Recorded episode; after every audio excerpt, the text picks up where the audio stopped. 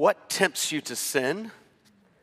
What is the temptation on your heart this morning as you come to church? Don't worry, I'm not going to ask you to get up and share about it because I would have to share then mine, and boy, we'd go all day, right? Temptation is front and center in our gospel reading this morning as we look at this first Sunday of Lent. We enter into a holy Lent. We begin to contemplate the sinfulness of our own lives and our those things which would separate us from God. Lead us not into temptation, but deliver us from evil. Very familiar, I hope, words from the Lord's Prayer, the model prayer that Jesus taught his disciples. Why does Jesus pray that we will not be led, lead us not into temptation? We know from James that, the book of James, that, that God doesn't tempt anyone, that we're not tempted by God. We're tempted by our own desires that well up within us. So, why is it that Jesus puts it that way? Well, it could be a sense, it's more of a poetic way of thinking about it. Uh, when I went off to seminary, I learned that there's all sorts of genres of scriptures, and, and, and so you have to understand sort of the, the subtleties of language, things that help us to remember that.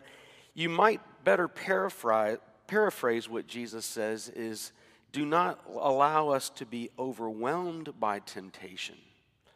That seems to fit with the theology of the New Testament. Don't let us be overwhelmed with temptation and deliver us from evil really could be deliver us from the evil one. As a matter of fact, it's perfectly legitimate to, to translate that Greek word evil one rather than just evil. Yeah, I'm talking about Satan, the devil, the great deceiver.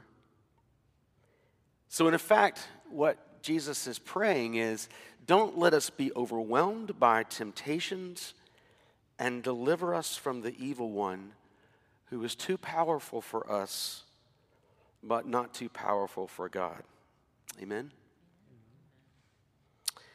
If you've been paying attention, um, we've already talked about, back in the season of Epiphany, the baptism of Jesus. Um, it, it was something that I think I preached the second week of Epiphany. And we talked about the authority of Jesus being bestowed upon him at his baptism. This is not when God came upon the man Jesus. That's a heresy of the early church. Don't fall for that. This is a, a, time when Jesus is being, Jesus, who is both God and man, is being commissioned for his ministry in the world. So, why is it that we again are repeating the baptism account of Jesus in Mark and then going right into the temptation? Well, for one thing, because Mark is so brief that if we just talked about the temptation, it would be like, I don't know, 25 words or less. And so we have the two together. But also, more importantly, because Mark and our lectionary writers want us to link the two experiences Jesus' baptism and his being drawn into the desert. The same Holy Spirit that comes upon Jesus and commissions him for the work and ministry in the world is the same Holy Spirit that compels him into the wilderness. And so Jesus goes into the wilderness with the Lord. The wilderness was not a place that the Jewish people particularly enjoyed. It, it, was wrought with all sorts of dangers, and it was a place, it was the domain of the evil one. It was a place where the devil ruled, or at least had free hand. And yet, that is where Jesus is taken. Jesus, who is the one true faithful Israel, the beloved Son, who is faithful even when the nation is unfaithful. You might recall that in the Old Testament, oftentimes the people of Israel, the children of Israel, are referred to as God's son. Particularly, the king was referred to as his son. 2 Samuel, Solomon is, is, is mentioned in that vein. But it is, it is Jesus who becomes the true, faithful son he is the suffering servant of Isaiah 49, 52, and so on. And he is the, he is the faithful Son of God who goes into the wilderness. Now, Israel was, because of its sin, was meant to dwell in the wilderness for 40 years because of its sin. Jesus goes into the wilderness, not because of his sin, but because of his identification with our humanity, and he spends 40 days there. This is the reason why the season of Lent is 40 days long. It's no big, great mystery. It's that we thought, well, it's good enough for Jesus, it's good enough for us. So we, 40 days. But I also want to point out to you that Elijah and Moses both also spent 40 day periods in the wilderness themselves. Quite interesting particularly in light of our transfiguration account that Michael preached last week. Moses and Elijah are the two people that appear on the mountain with Jesus, and all three of them have a 40 day experience of wilderness. The wilderness, James Edwards, who's a theologian, a biblical scholar, says the wilderness is a place, a proving ground. It's a place to test our faithfulness, and it's a place where there is made a promise of deliverance. The wilderness is a proving ground, a test of faithfulness, and a place where we are promised deliverance.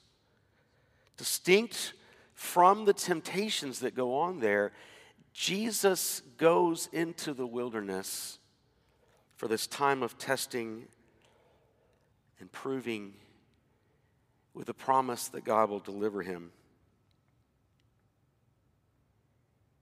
The wilderness is always a disorienting place. It's always a place of, um, you know, just disorientation where you don't quite know what to do. I, I have experienced wildernesses that have lasted through Lent. I'll share about that in a second. But, but it's a disorienting place, but it's also an important part of discipleship.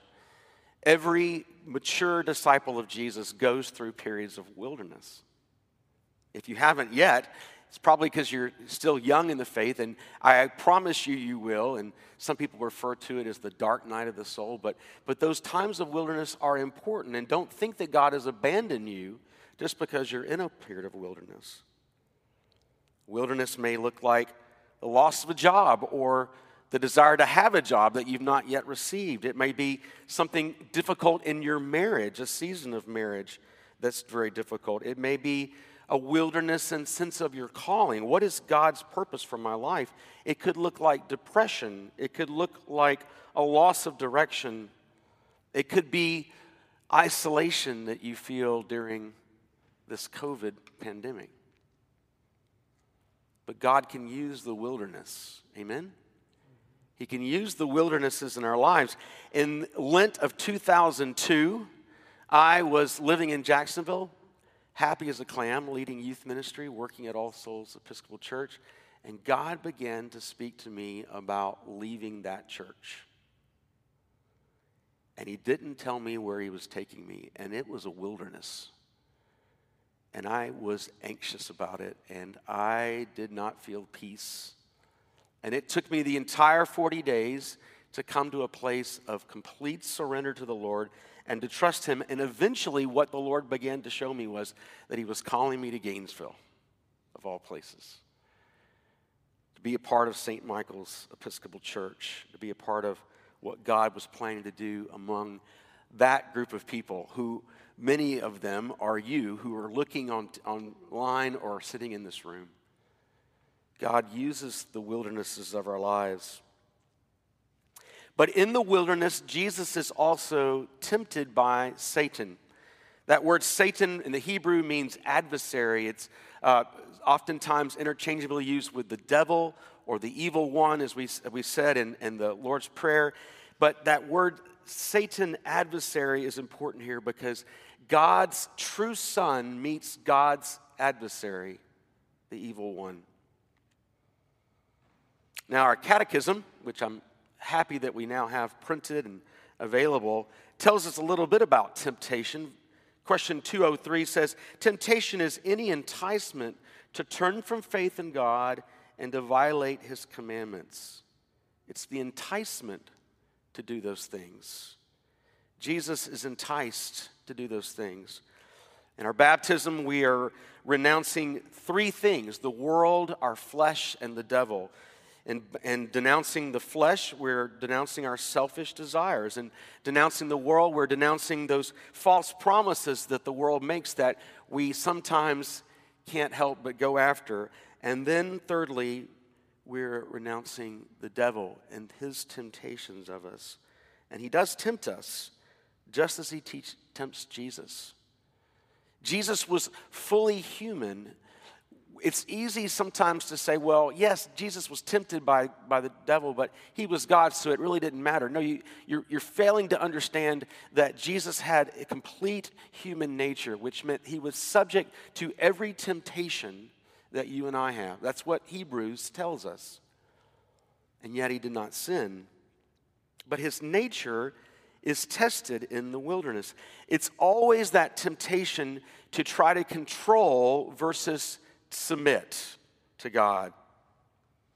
And Jesus is tested whether or not he will, he will allow his, he will take advantage of his sonship for his own advantage, or will he submit to God's will, which is that he would resist that temptation and not succumb to the, to the tempter, um, the adversary.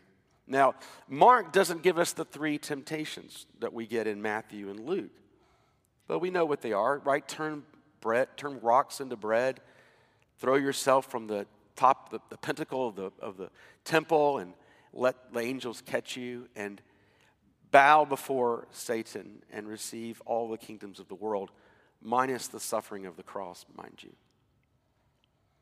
Jesus was clearly tempted in more ways than just these three. These are simply meant to be uh, Eh, sort of representative of all the temptations that Jesus suffered over a 40 day period without food or perhaps maybe even water. He's fasting, we're told, for 40 days. Man, 24 hours of fasting, and I'm about to lose it on David and Jose the other night. I can't imagine 40 days, right? 40 days, countless temptations. Can you be comforted this morning in the fact that your Lord has been tempted in every way that you've been tempted? You've been mistreated at work? Jesus understands that temptation. You've been denied a job that you've been waiting for? You've suffered by an abusive spouse You've, you've been misunderstood. What, whatever the, the, the temptation is to, to sin, to turn away from God and to try to take control of your life, understand that our Lord Jesus also was tempted in such a way. Now, it's also important to remember Jesus was tempted in all ways. To be tempted is not sin.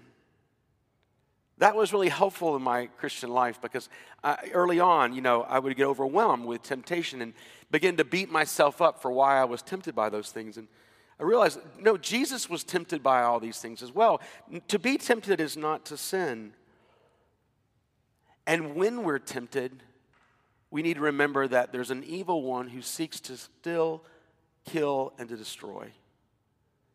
And like one of the prelude songs that I'm not sure David got to play this morning, but it's the bait of Satan. It's this the bait that this, the enemy of God sets for us that, that we would succumb to the temptation? There is an adversary. And if we are unaware of that, if we think it's just our flesh, we're going to continually be overwhelmed with temptations of all sorts. Interestingly, Mark does not give us any indication that Jesus overcomes the temptations. It's just presumed in his narrative.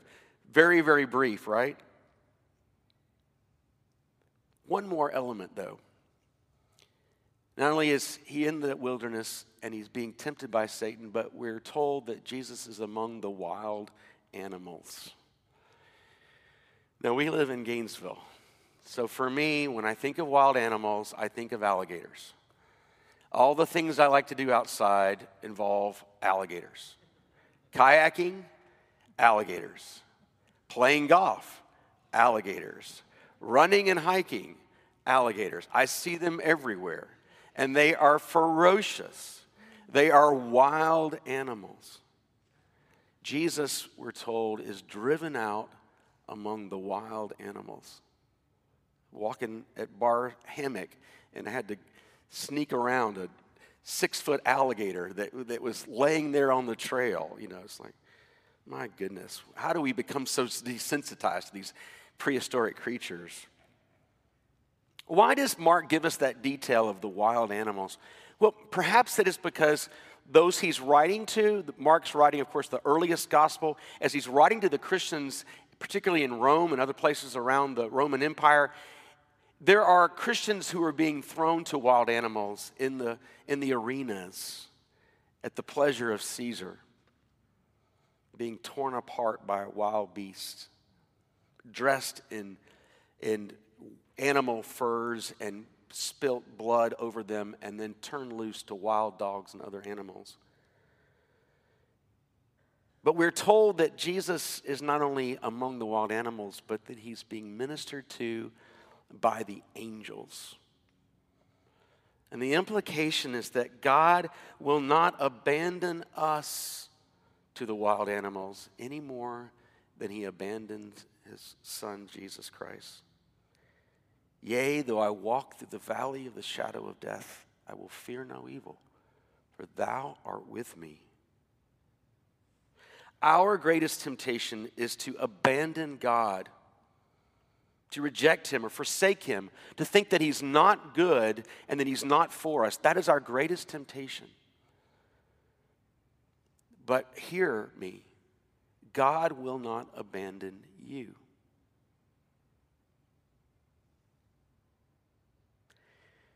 Now, how do we apply Jesus' temptations in the desert to our own spiritual life? Well, I, I think I've tried to suggest a couple of things already, but let me say that when we are tempted by sin, we are not simply ministered to by the angels, but we are ministered to by the Lord Jesus Himself.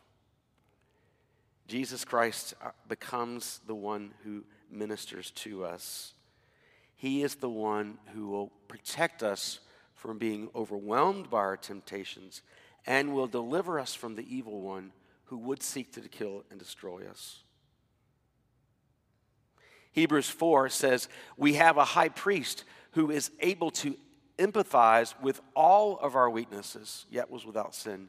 Therefore, the writer of Hebrews says, we can come boldly before the throne of God that we might find grace and help in time of need. And the Lord has placed us in a community of believers who hopefully will, uh, will support us and lift us up and encourage us when we're under temptation. Man, I hope it's not true that, that if you confess your temptation to somebody, that they begin to condemn you for having that thought. You remind them that Jesus was tempted just as you are, and so to back off and pray for you and encourage you in your temptation.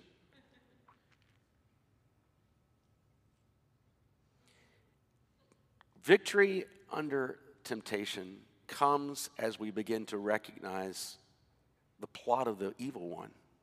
We begin to see the adversary.